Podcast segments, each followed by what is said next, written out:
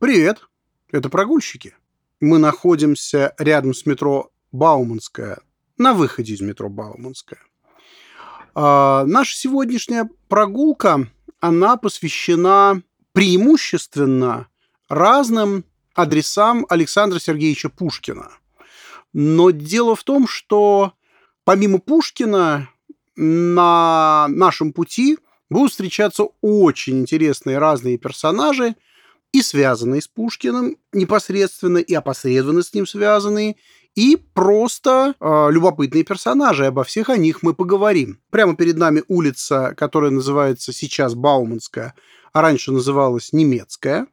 И уходит она туда дальше. Вообще, два слова надо сказать, что мы находимся с вами вообще-то в районе, который называется Немецкая Слобода. Здесь проходили юные годы Петра Первого, Здесь он знакомился впервые с европейскими обычаями, с европейскими костюмами, с европейскими модами, с европейской речью. И так получилось, что этот же район оказался связан с детством Александра Сергеевича Пушкина. Так вот, если мы сейчас с вами перейдем эту самую улицу Баумана, она же немецкая, и пройдем чуть-чуть налево, мы с вами сможем дойти до э, школы имени Пушкина, которая стоит предположительно на том месте, где находился дом, в котором Пушкин родился. Пока мы подходим к этому дому, я кое-что хотел бы рассказать об их семье. Семейство Пушкиных было довольно... То есть род Пушкиных, правильнее сказать, был довольно большим. Там было много разных ответвлений веток.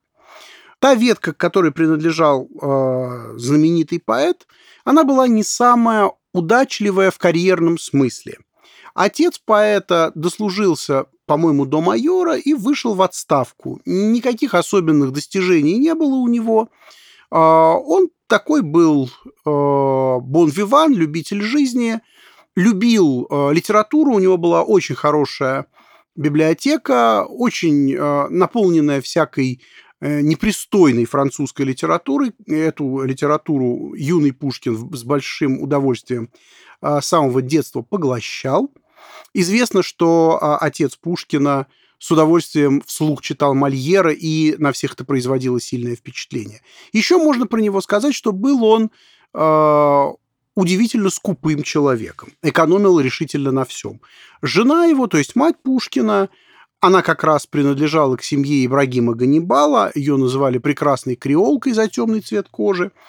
Его мать, а, она была достаточно взбалмошной женщиной, довольно никудышней хозяйкой и постоянно нуждалась в том, чтобы куда-то переезжать. Собственно, вот весь наш сегодняшний маршрут, он отчасти связан с э, намерениями матери Пушкина, которая все время куда-то хотела уехать. А, но так получалось, что далеко уехать ей не удавалось. Ну вот мы с вами подошли тем временем к этой самой школе. На ней висит, вы видите, мемориальная доска, рядом стоит такой бюст э, подростка Пушкина, голова его, да, здесь виднеется.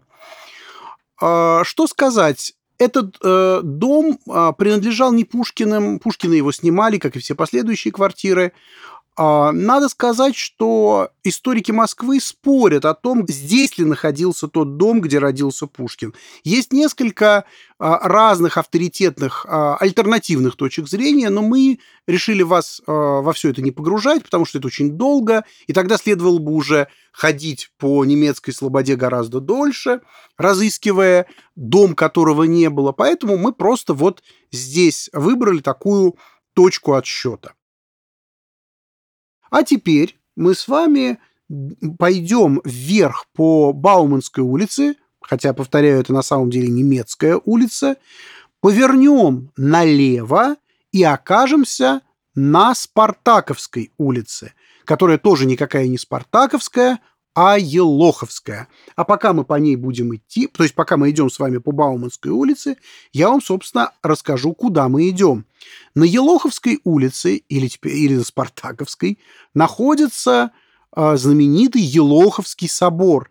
И именно в этом соборе э, был крещен в 1799 году Александр Пушкин.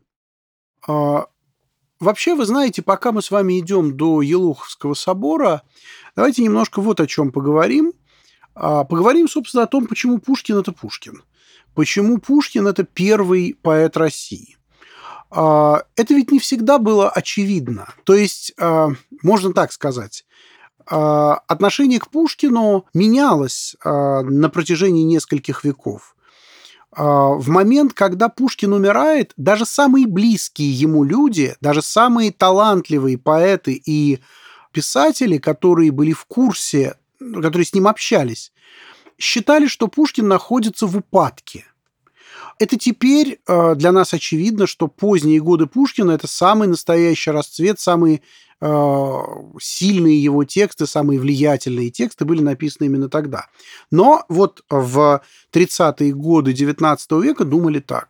При, при жизни Пушкина при этом признавали поэтом э, первого ряда, но может быть не первым. Характерно, что на одном из таких литературных, а, на одной из литературных встреч, когда а, издатель Смердин открывал новую лавку, а, там пили за самых знаменитых российских поэтов, и за первого выпили за Крылова, баснописца, второй был, за кого выпили, был Жуковский, и только третий это был Пушкин.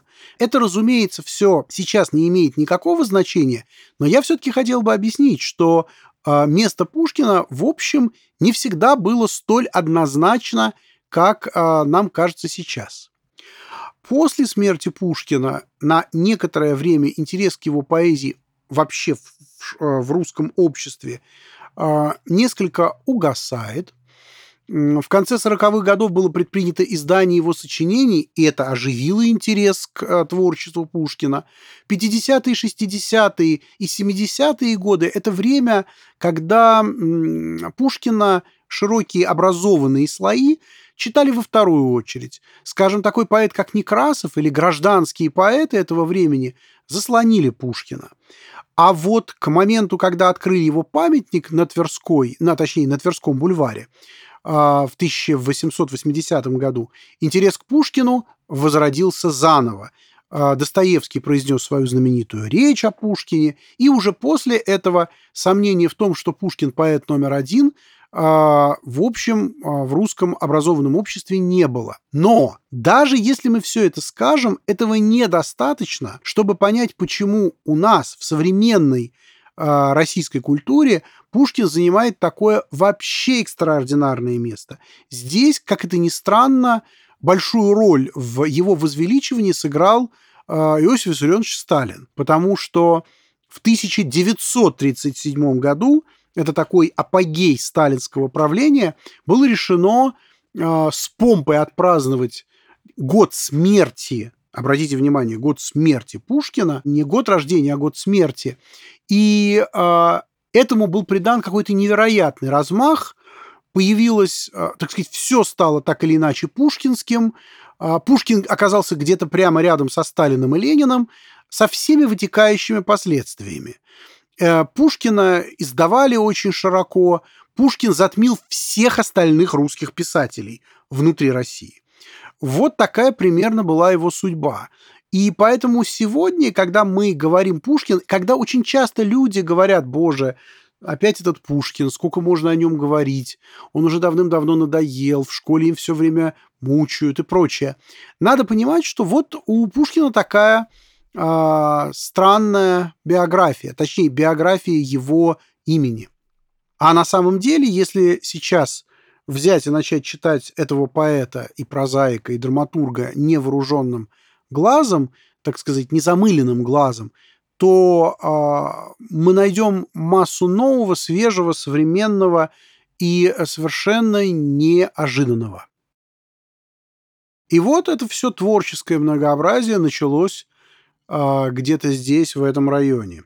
А вот в этом соборе, перед которым мы с вами уже находимся, Елоховском или Богоявленском, здесь Пушкина крестили в 1799 году.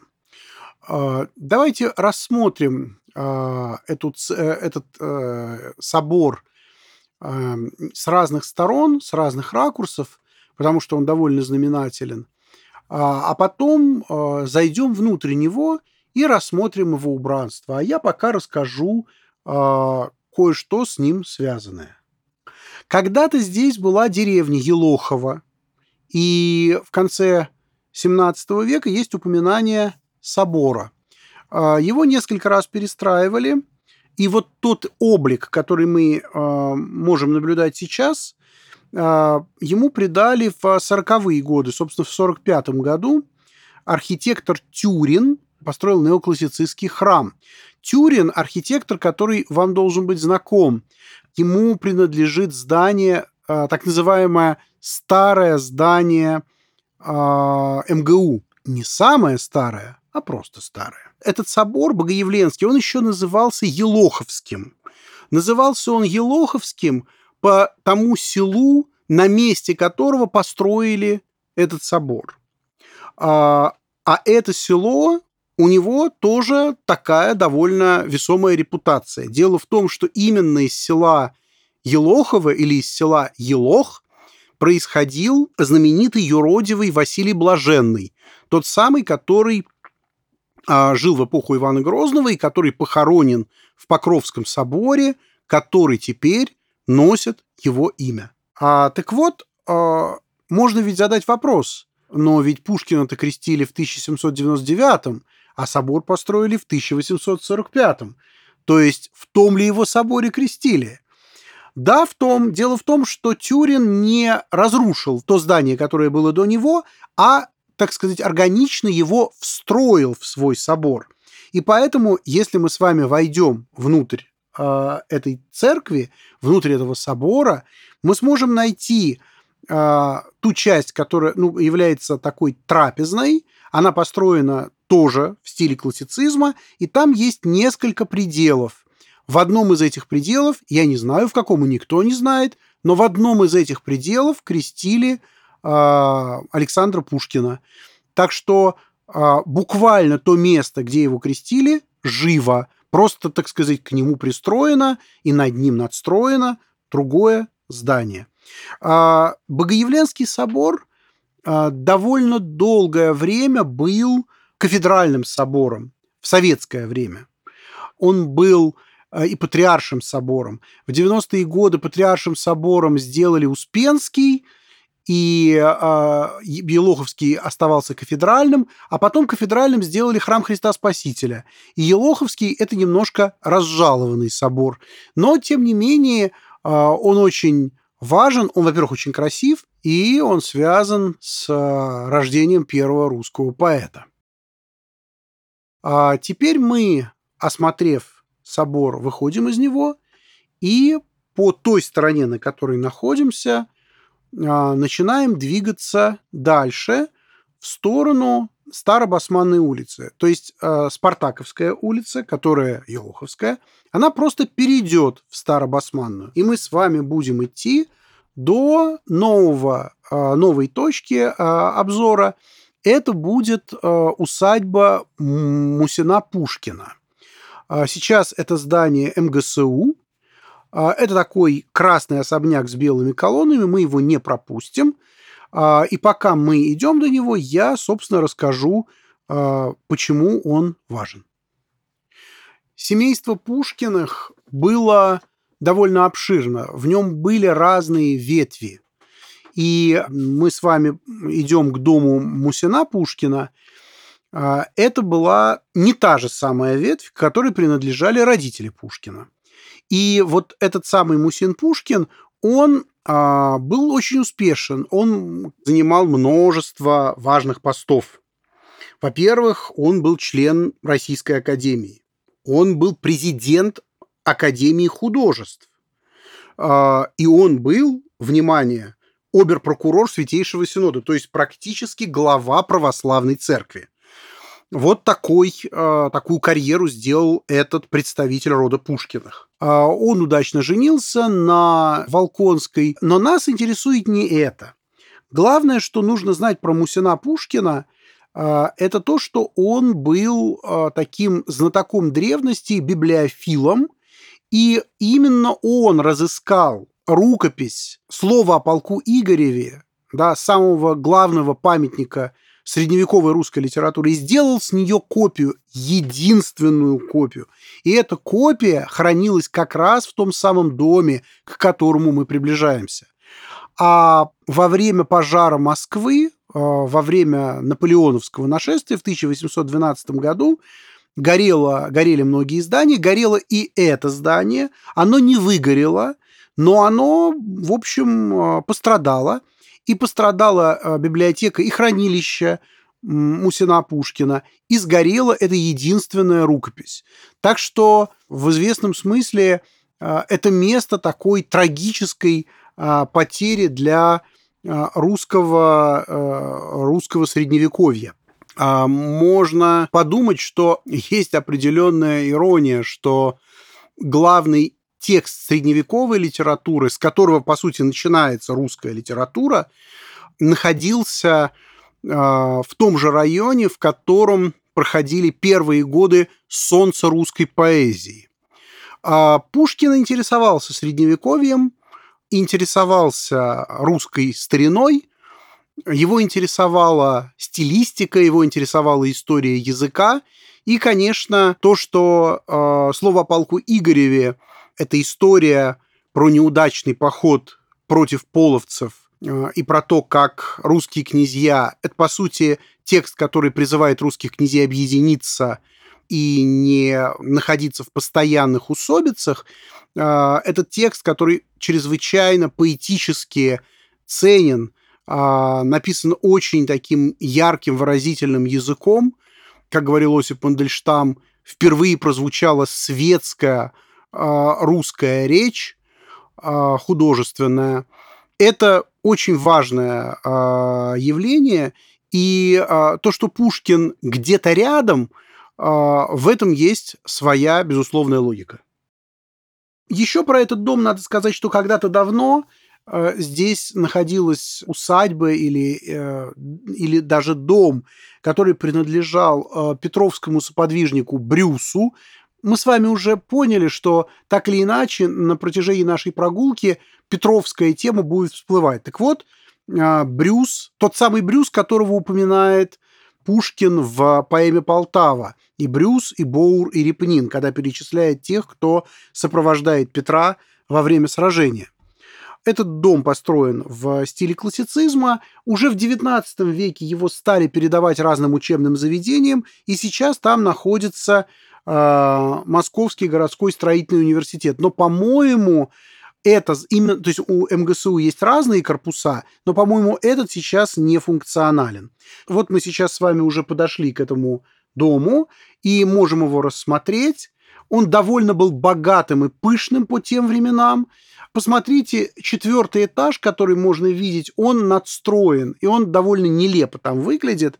Вот, а если вы уберете четвертый этаж и представите себе, что он находится не в таком облупленно печально прискорбном состоянии, как сейчас, э, и вы уберете знак почета или там что там на портике у него, да, на фронтоне, точнее, изображено, а, тогда вы представите себе, чем был этот дом во времена Мусина Пушкина. Сам Пушкин а, относился к этой ветке и лично к Мусину Пушкину не очень положительно. А в своем стихотворении «Моя родословная» Пушкин много рассуждает о том, что потомки знатных семейств оказались, так сказать, внизу социальной лестницы, и уже завершая свое стихотворение, он подчеркивает, я грамотей, я стихотворец, я Пушкин просто – не Мусин, объясняя таким образом, что а, вот а, история его семьи – это история именно его ветви такой большой семьи Пушкиных. А, мы сейчас с вами двигаемся а, все по той же стороне, а на другой стороне мы а, увидим некоторое время спустя дом номер 36. Это дом-музей Василия Львовича Пушкина. Это дядя Александра Сергеевича Пушкина. Василий Львович – это брат Сергея Львовича и тоже поэт. Дом, который э, является его домом-музеем, это не его собственность, это тоже съемное место. И здесь он жил в последние годы жизни, с 1824 по 1830 год. Про Василия Львовича можно рассказать многое.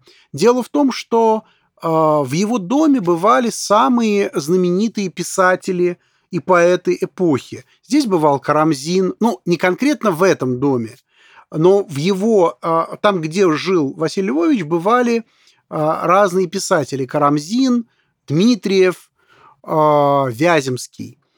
И вокруг Василия Львовича все время была какая-то такая, была какая-то такая веселая тусовка. В 15 году Василий Львович и его единомышленники образовали литературное общество «Арзамас». Это было такое а, очень задорное, сатирическое, пародическое общество, которое высмеивало официозную литературу и конкретно беседу любителей русского слова, в которую входили такие сторонники э, старославянского, использования старославянского языка, высоких торжественных жанров и прочее. А в обществе Арзамас у каждого члена было прозвище. Причем прозвища давались э, взятые из баллад Жуковского. Жуковский писал страшные баллады, всякие такие, ну, хорроры, триллеры тогдашние. И вот оттуда были позаимствованы разные э, персонажи. Э, например, такой вот был участник в этом Арзамасе э, Уваров, который потом станет министром просвещения, его называли «старушка». Э, участник э, Вигель назывался Ивиков Журавль. Сам э, Жуковский назывался Светланой. А младший Пушкин, Александр Сергеевич, назывался Сверчком. А был а, участник по фамилии Дашков, так его назвали Чу, потому что в некоторых а, балладах а, Жуковского постоянно говорят Чу, ну, как бы сказать, прислушиваясь к чему-то. А Василий Львович Пушкин получил совсем смешное прозвище. Его назвали «Вот», потому что в балладах Жуковского, особенно в «Светлане», самый знаменитый, постоянно используется это словечко. Вот, вот, вот. А, когда Василий Львович написал стихотворение, которое не понравилось членам а, Арзамаса, они а, переименовали его, и из «вота» он стал «ватрушкой». А, после того, как он принес свои извинения, написал гораздо более приличные стихи, его опять сделали вотом. Арзамас просуществовал с 15 по 18 год, но оказал свое влияние на э, всю последующую литературу и творчество Пушкина, и не только его. А, вот. И теперь... Вот, бук... вот я и сказал вот. Этот дом-музей вполне э, открыт для посещения. И если будет интересно, э, в него можно зайти, осмотреть. Там, э, надо сказать, что организаторы музея постарались э, создать такую вот атмосферу, похожую на э, атмосферу в других домах Василия Львовича Пушкина, э, особенно там, где заседали, заседало общество Арзамас. Мы продолжаем движение по той же самой стороне, и наша, следующий, э, наша следующая точка обозрения – это дом-музей Муравьева-Апостола. Это дом 23.9 по Старой Басманной. Пока мы к нему подойдем, а, я еще кое-что хотел бы добавить про Василия Львовича. Дело в том, что Василий Львович умер в 30 году, как я сказал, и это была, как сказал Александр Сергеевич Пушкин, боюсь, боюсь переврать цитату, смерть, которая пришлась совсем не кстати. А, он сказал об этом вот почему. Дело в том, что в 30 году Пушкин собирался жениться. А у Пушкина были проблемы с деньгами. И у его невесты были проблемы с деньгами. А мать невесты, мать Натальи Гончаровой, настаивала на том, чтобы Пушкин непременно раздобыл приданое для жены. И у Пушкина были деньги, которые он собирался передать, И тут умирает Василий Львович, и его надо на что-то хоронить. И получилось так, что деньги, которые Пушкин планировал потратить на свою женитьбу, он потратил на похороны дяди. Вот такая неудачная получилась э, заковыка в биографии э, великого поэта. Это по поводу э, Василия Львовича. А теперь немного слов про э, дом Муравьева-Апостола. Э, во-первых, Муравьев-Апостол – это знаменитый декабрист. Он один из той трагически известной пятерки, которую повесили в 1826 году. Муравьев-апостол был одним из самых радикальных декабристов. Как известно, на последнем этапе существования были два общества – северное и южное. И северное было скорее за конституционную монархию, а южное за республику. Но в южном обществе был не только дух республиканизма, а в южном обществе поговаривали о допустимости цареубийства. И Муравьев-апостол вполне разделял эту точку зрения. Отчасти это была одна из причин, по которой э, с ним расправились так жестоко.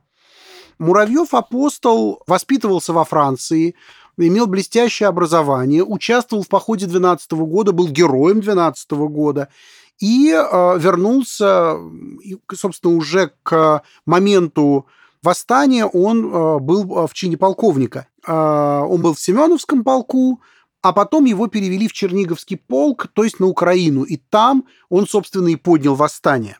На Сенатской площади было в Петербурге и на юге. Э, Муравьев-апостол и вообще э, декабристы – это э, такая специальная тема внутри биографии Пушкина. А напомню, что наш главный маршрут, главный сюжет наш связан с Пушкиным. С декабристами поэта связывали разные отношения в разные периоды его биографии. Поначалу несколько декабристов просто учились с ним в Царскосельском лицее. А, с многими он был знаком. И когда Николай I в 26 году э, спрашивал его, уже после восстания, что делал бы Пушкин, если бы он оказался в Петербурге на Сенатской площади, э, Пушкин ответил, я бы непременно пришел туда, потому что там были мои друзья. Но политически а, если в начале своей жизни Пушкин а, разделял многие идеи декабристов, ну, достаточно вспомнить его стихотворение «Вольность», «Оду вольность», которую все декабристы очень любили цитировать, позже Пушкин несколько охладел к идеям декабристов, и к моменту, когда произошло восстание, он был совсем-совсем других политических взглядов. И поэтому, с одной стороны, воспоминание о декабристах было для него воспоминанием о э, жестоко наказанных друзьях, он всегда о них помнил и переживал э, эту их судьбу. С другой стороны, политически э, это были скорее его если не оппоненты, то э, люди иных, э, люди иных взглядов. В общем, он свои политические взгляды определял по-другому. Этот дом, к которому мы сейчас подходим, был построен в 1803 году. И это очень большая редкость. Он не сгорел в 1812 году во время пожара, э, во время похода Наполеона. После того, как Муравьева апостола сослали, этот дом а, какое-то время принадлежал его семье, потом менял владельцев. В общем, после революции в нем хотели создать... Э, дело в том, что советская власть, в общем, с достаточным уважением относилась к фигурам декабристов, и э, нарком Луначарский собирался создать здесь музей э, декабризма, но как-то, в общем, это не сложилось, не задалось, и здание пустовало. По-настоящему оно ожило в 90-е годы после распада Советского Союза, когда в него решил вложить деньги фонд культуры, и, что особенно любопытно, потомки Муравьева-апостола, которые приехали из Бразилии. А, они не просто вложили свои деньги, они занялись, как бы сказать, отслеживанием процесса реставрации и по отзывам разных специалистов это одна из самых удачных реставраций, потому что не нарушены э, некоторые э, и гигиенические нормы функционирования этого дома, и, в общем, обстановку отчасти удалось сохранить и восстановить. В общем, это очень достойный музей – он в хорошем состоянии. В этот музей тоже можно зайти, и его тоже можно рассмотреть. Теперь мы продолжаем двигаться по той же стороне, на которой находимся. и мы должны оказаться напротив церкви Никиты Великомученика. Рассмотреть ее, естественно, удобнее именно с нашей стороны. Потом нужно перейти по переходу на противоположную сторону и зайти внутрь. Это замечательный образец архитектуры барокко в Москве. Построена она при Елизавете Петровне, при дочери Петра, в 1745 году. А, есть вопросы, кто именно архитектор. Некоторые говорят, а, называют фамилию Ухтомского, другие называют фамилию Бланка. В общем, не вполне это известно. Но опять а, отметим, что эта церковь не пострадала во время пожара 1812 года. Вообще-то это место очень важное во многих смыслах. Основал церковь здесь Василий III. Основал он потому, что именно здесь, в этом месте, происходила передача иконы Владимирской Божьей Матери, самой влиятельной иконы в Москве, которая когда-то висела в Успенском соборе, а сейчас в Третьяковской галерее. Так вот, здесь происходила передача этой самой иконы а, делегации из Владимира, эта икона изначально-то Владимирская, э, она же Владимирская Божья Матерь, и э, Василий III вызывал эту икону в Москву, и когда ее здесь передавали обратно, Василий III повелел основать церковь. Э, ее основали в, в честь Никиты, э, великомученика Никиты Готского. Не путайте с Никитой Бесогоном – это два разных Никиты. Это два святых, но это два разных святых. Так вот, здесь э, была эта церковь, но она, как вы понимаете, была позже перестроена. Причем при интересных обстоятельствах. На Новобасманной улице э, построили церковь э, Петра и Павла. И эта церковь настолько была богатой, она она и сейчас сохранилась, ее можно увидеть, а, что жители Старобасманной улицы сочли, что это такой вызов, который им бросили, и, а, значит, были собраны деньги на то, чтобы построить гораздо более пышную церковь, чем та, которая стоит на Новобасманной улице. Дворяне и купцы участвовали в сборе средств, и эту церковь построили. А в нее обязательно стоит зайти, оценить она очень просторная. Кстати говоря, она очень прохладная. Летом в ней вполне можно остыть, а зимой согреться. А, значит, а, я советую вам пройти и пройти в главную ее часть, так называемый восьмерик, вот этот вот большой а, под большим куполом, и рассмотреть совершенно замечательный такой иконостас, взмывающий кверху, и вот такой оптический эффект, который возникает, если вы посмотрите наверх. Это действительно такая типичная э, барочная церковь с разными специальными оптическими иллюзиями. Пока мы э, с вами осмотрим церковь Никиты, я хотел бы рассказать вам о э, стиле барокко. И надо сказать о том, что такое барокко в Москве. Дело в том, что барокко вообще такой международный стиль, европейский, который представлен во всех странах. Это стиль 17 века и 18. И в России тоже э, Россию этот, э, этот стиль тоже не обошел стороной. Еще в юности Петра при царевне Софье и при ее, собственно, в, ее, в период ее правления уже появляются здания, которые позднее историки искусства будут называть таким специальным а, русским барокко. А, иногда говорят про барокко галицинское. Голицын был фаворит а, царевны Софии, строил здание в таком непривычном для России стиле. Самая, наверное, знаменитая – это церковь в Дубровицах под Москвой. А потом довольно много сооружений были построены родственниками Нарышкиных. Нарышкиными, да, вот, а Нарышкины, я надеюсь, вы помните, это а, родственники Петра I, Наталья Нарышкина, его мать. И, соответственно, а, в Москве появилось достаточное количество зданий а, в стиле барокко.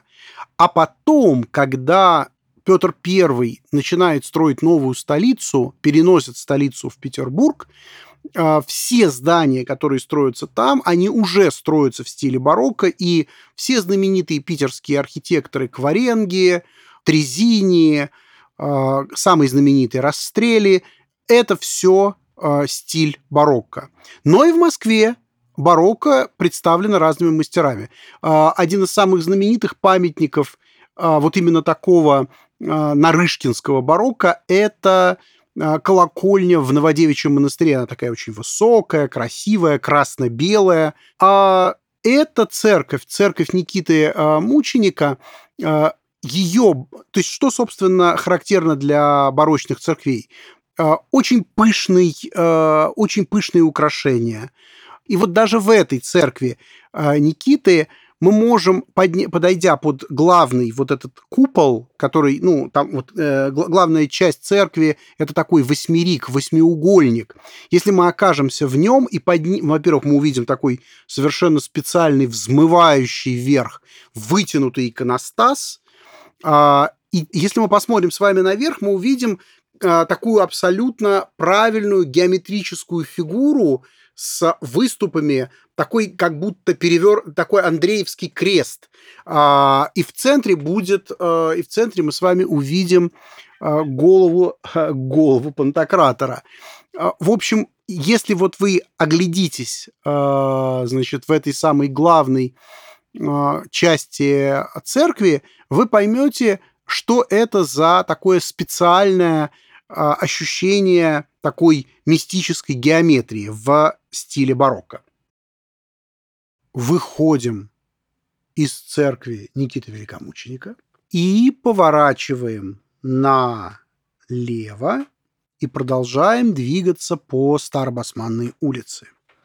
Нам нужно с вами теперь дойти до пересечения Старобасманной и Садово-Черногрязской и перейти на противоположную сторону по подземному переходу. А пока мы будем идти, я вам кое-что расскажу, а, что следовало, может быть, сказать раньше, но что уж точно необходимо сказать, пока мы находимся еще на Старобасманной. Дело в том, что а, в произведениях Пушкина действие происходит чаще в Петербурге, а не в Москве. Однако в нескольких произведениях происходит таки в Москве. И в первую очередь здесь надо назвать его повесть «Гробовщик». И это повесть, которая входит в повести Белкина. По-моему, в школе ее не читают. Но она такая довольно известная. Про то, как гробовщик, возмущенный тем, что другие а, мастеровые и другие, как бы сказать, представители других профессий хвалятся тем, что у них есть клиенты, которые им благодарны, а, он решил устроить пир со своими клиентами и пригласил к себе на ужин покойников. А, значит, вот такая полумистическая, полуготическая повесть. А, заканчивается все хорошо, хочу заметить сразу. Так вот, этот самый гробовщик, которого звали Адриан Семенович Прохоров, жил на Старобасманной улице. То есть вот где-то здесь, можно предположить, что жил он где-то между Елоховским собором и собором Никиты Великомученика. Начинается повесть «Гробовщик» с того, что он переезжает со Старобасманной на новое место, на Большую Никитскую улицу. А Большая Никитская улица – это была та улица, на которой жила а, Наталья Николаевна Гончарова, невеста Пушкина. А, в одном из писем, которые Пушкин пишет невесте из карантина в 30 году, и упрекает ее в том, что она не уехала из Москвы, когда во всю эпидемия, он пишет ей, зачем же вы остались в Москве?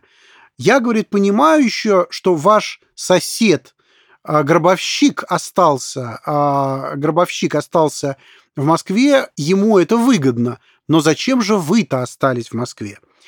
А и так гробовщик который жил на Старобасманной и переехал на э, Большую Никитскую. Казалось бы, ну, всего лишь деталь, всего лишь э, такая литературная подробность.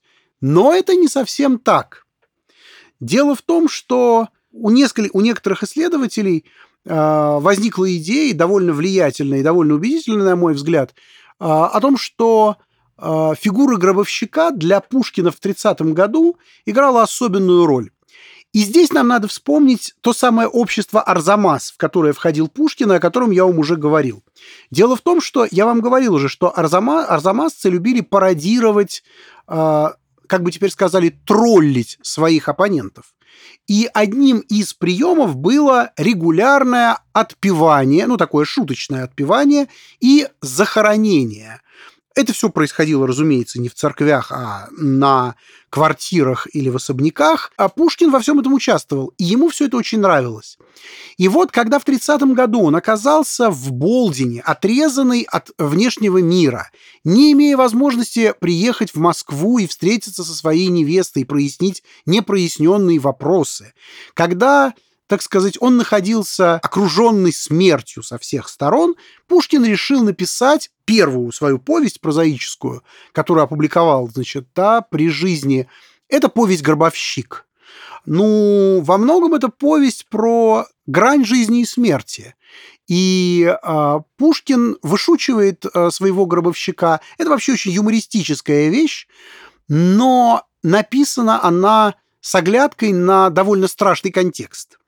И вероятнее всего можно сказать, что э, в Адриане Прохорове Пушкин в каком-то смысле э, воспринимает самого себя. Он как автор обращается со своими героями также легко, непринужденно и, скажем, бесцеремонно, как гробовщик Адриан Прохоров. И поэтому тот маршрут, по которому мы сейчас идем, который мы, вернее, завершаем, ту часть маршрута, которую мы завершаем, это как раз э, маршрут под знаком гробовщика.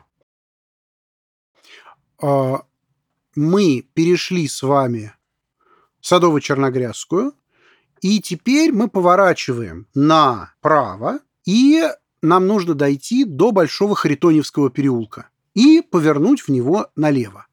Пока мы будем до него идти, я, собственно, расскажу, почему нам важно в нем оказаться. Вообще-то надо сказать, что название Большой Харитоневский переулок, вообще Харитоневский переулок, а, некоторые исследователи связывают прям-таки с именем Пушкина. То есть вообще-то до этого он назывался Хмутовским в 18 и в начале 19 века. Только в середине 19 века закрепилось название Харитоневский. А у Пушкина в Евгении Онегине он уже назван Харитоневским, у Харитоне в переулке, и, э, в общем, часто связывают именно с его именем обозначение этого места. Дело в том, что в Большом Харитоневском переулке на протяжении нескольких лет семья Пушкиных снимала разные дома. А, значит, вот из, из того района, в котором мы уже с вами немножко освоились, Пушкины уехали и перебрались вот в тот район, до которого мы сейчас с вами дойдем. Большой Харитоневский переулок назывался так по церкви Харитония, который больше не существует. Ее взорвали в 1935 году. Пушкины, повторяю, жили в разных местах, и Пушкин с детства очень хорошо запомнил это место, и оно было для него почему-то, э, видимо, важным. Ну, не только... То есть, понятно, что он тут жил, но оно осталось у него в памяти как некоторое такое важное место. И вот, когда он пишет Евгения Онегина и рассказывает историю своей любимой героини Татьяны Лариной, э, приходит момент в ее жизни, когда она должна перебраться в Москву.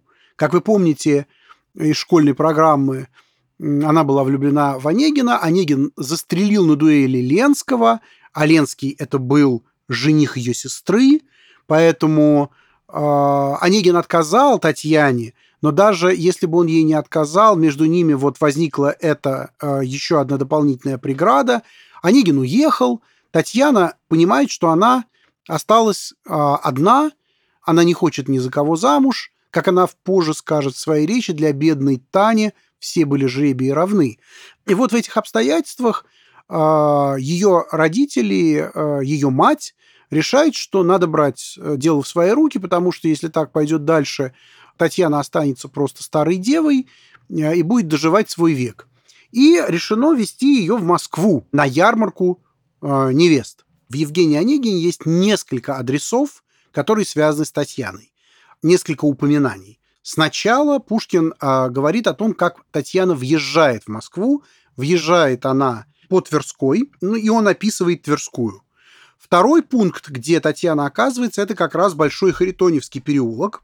А, и третье место – это дворянское собрание, где Татьяна встречает своего будущего жениха. Любопытен сам ее маршрут движения. В Евгении Онегине в седьмой а, главе мы читаем «Прощай, свидетель падшей славы, Петровский замок». Она проезжает Петровский замок, путевой Петровский дворец, который находится на Ленинградском шоссе сейчас. Обратите внимание, опять нам встречается имя Петра Первого. Дальше она едет по Тверской, да, белеют. Вот уж по Тверской вазок несется через ухабы. И дальше там сказано, всей утомительной прогулки проходит час-другой.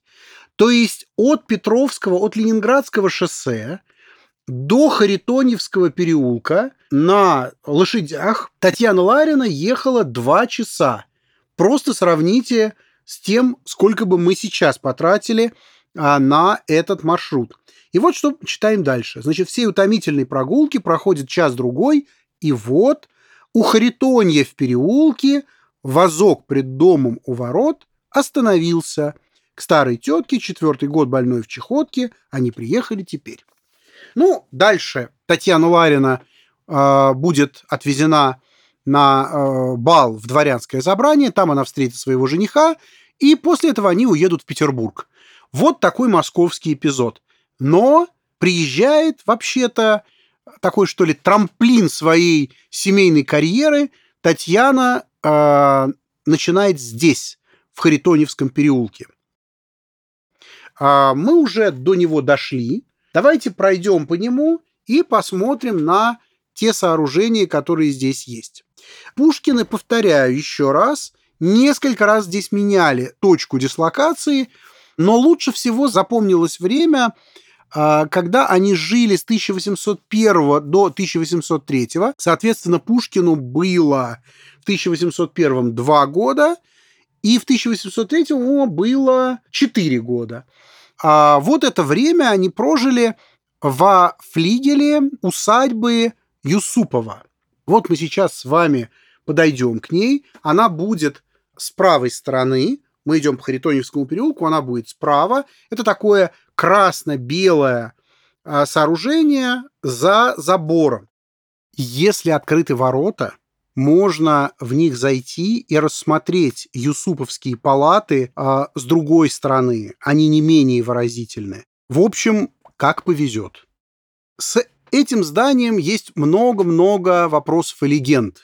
Во-первых, есть предположение, что когда-то на этом месте или даже отчасти внутри этого здания есть фрагменты прежнего здания, которое было построено при Иване Грозном. Якобы это был дворец Ивана Грозного, охотничий дворец, а, сокольничий. Здесь была соколиная охота, Иван Грозный любил охотиться.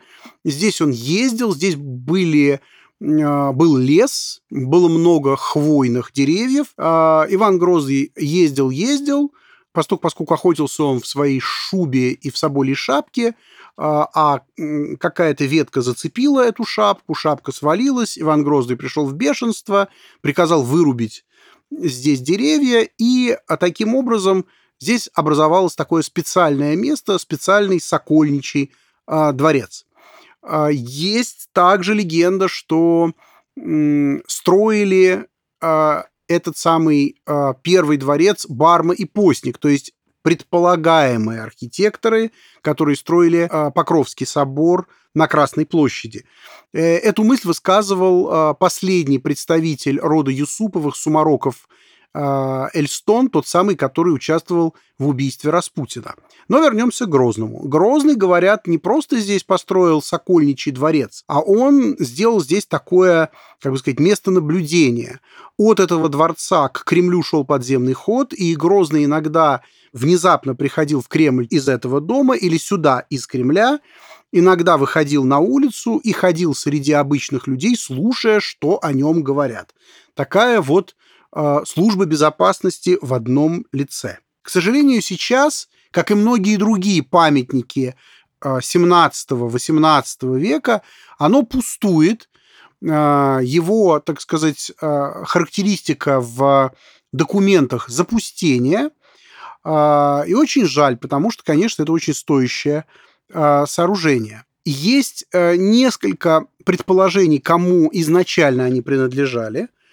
Среди владельцев указывается один купец, но самый известный, именитый владелец, первый этих палат, это, конечно, дипломат Шафиров, сподвижник Петра, и документально засвидетельствовано, что Петр I бывал в этих палатах в гостях у Шафирова. Но э, Шафиров довольно... Ну, Шафиров э, впал в немилость, потому что оказалось, что был он страшно коррумпированным человеком, и э, эти палаты перешли к Юсупову. Э, точнее, нет, вру, сначала эти палаты достались другому сподвижнику Петра I, страшному совершенно сподвижнику Толстому. Этот Толстой ведал тайным приказом, занимался пытками, арестами, в общем, спецслужбистом был главным при Петре I. И именно он занимался сначала вылавливанием царевича Алексея в Европе, потом дознанием, пытками и убийством этого царевича. Но и он впал в немилость уже после смерти Петра и был отправлен в Соловецкий монастырь. И вот уже после него приобрел это э, сооружение Николай Борисович Юсупов. Юсупов был, вообще семейство Юсуповых было одним из богатейших и знатнейших. А Николай Борисович это был человек, который сделал, прожил длинную, долгую жизнь, сделал блестящую карьеру. Этот дом он приобрел э, в начале XIX века, а потом в 20-е годы он приобрел поместье Архангельское, которое сегодня вот является знаменитым парком и музеем. И в это Архангельское к нему приезжал Пушкин. Пушкин сохранял таким образом связь с этим семейством. И э, по мотивам посещения Архангельского мы знаем, есть замечательное длинное стихотворение «Вельможа». Так вот, мы уже как раз подошли к этим палатам, а, давайте осмотрим их, а, оценим, опять же, а, характерная стилистика раннего московского барокко. В общем, вот это сочетание красного кирпича и белого узорного камня, да, это вот такой, это такая примета. Про этот дом можно высказать одно предположение. Оно, наверное, довольно небезосновательно. Дело в том, что э, в трагедии Пушкина Борис Годунов несколько раз описываются боярские палаты. Дело в том, что Пушкин, который жил в этом доме и который видел здесь, действительно видел боярские палаты, бывал внутри них. Скорее всего, их-то и помнил, когда э, в своей трагедии изображал быт а, московского боярства XVI века. А, после своего детства Пушкин уехал в лицей и больше в Москву не возвращался. Он вернется сюда только в 26 году. И изо всех а, богатых, пышных палат и боярских таких хором 16-17 века ему были лучше всего знакомы именно эти. Поэтому, скорее всего, когда Пушкин пространственно что-то характеризует в Борисе Годунове, он опирается на свои детские впечатления. Вот мы сейчас можем еще чуть-чуть пройти по Большому Харитоневскому, и справа от нас бюст конструктора Чеплыгина. Он прямо посреди улицы и стоит, ну, точнее, как бы на углу улицы. Почему нам это важно? А, Чеплыгин не связан ни с Пушкиным, ни с Петром Первым, но ровно на этом месте, вот на месте, где стоит бюст Чеплыгина, как раз и находился дом, а, в который Пушкин привез Татьяну Ларину. Здесь находился дом родственников Лариной, и э, здесь ее э, деревенский вазок и остановился. Пушкин хорошо знал это место. В детстве он много здесь гулял. Он не жил в этом доме, но этот дом остался в его памяти – и много лет спустя, а, создавая свой роман и проведя свою героиню а, и показав разные этапы ее жизни, приведя ее в Москву, он решил, что здесь она и должна остановиться. Мы продолжаем наше движение, продолжаем нашу прогулку. А, скоро уже мы ее завершим. А, последний наш пункт, последнее место – это а, пересечение Харитон, Большого Харитоневского и Чистопрудного бульвара. Нечетная сторона. На месте того здания, которое находится сейчас вот на этом пересечении, находился э, находилось владение, в котором в 25 году э, женился друг Пушкина и знаменитый поэт Евгений Боротынский. Э, нам нужно о нем кое-что рассказать. Евгений Боротынский – это поэт, который самим Пушкиным воспринимался как ровня себе.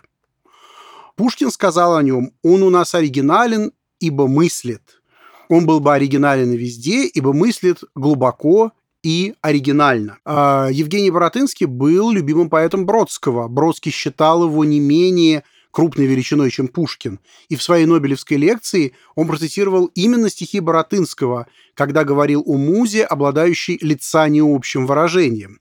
Можно даже целиком, оно очень короткое стихотворение, прочитать.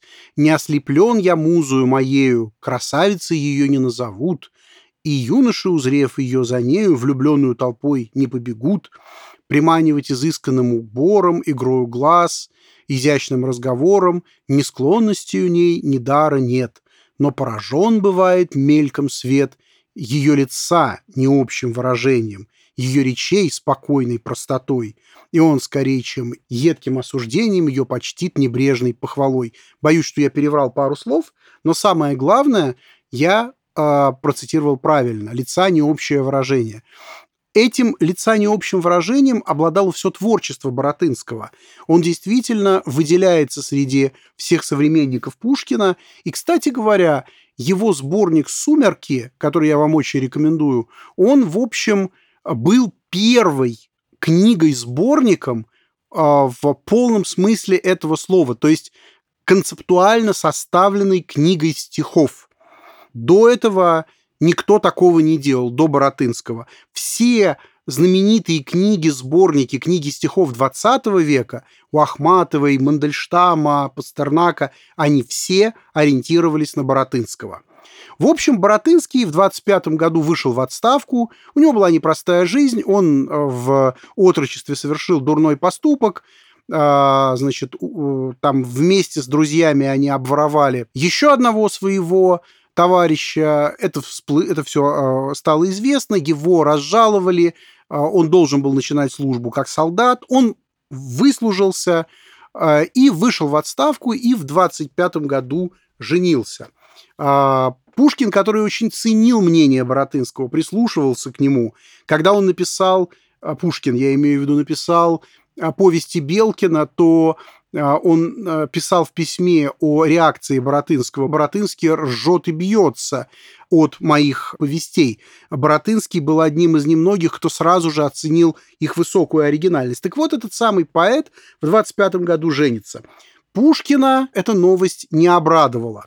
Пушкин сам через пять лет женится, но в 25 году он смотрит на женитьбу совершенно другими глазами. Он пишет своему другому другу Вяземскому. Правда ли, что Боротынский женится? Боюсь за его ум. Законная пи***а — рот теплой шапки с ушами. Голова вся в нее уходит. Ты, может быть, исключение. Ну и тут я уверен, что ты гораздо был бы умнее, если лет десять еще был холостой. Брак холостит душу. Прощай и пиши. Вот на этой э, такой э, антисемейной ноте мы, наверное, закончим нашу прогулку сегодня, но все равно разговор о Боротынском – это все равно разговор о Пушкине, потому что это все одно время, один контекст, одна поэтическая культура. thank you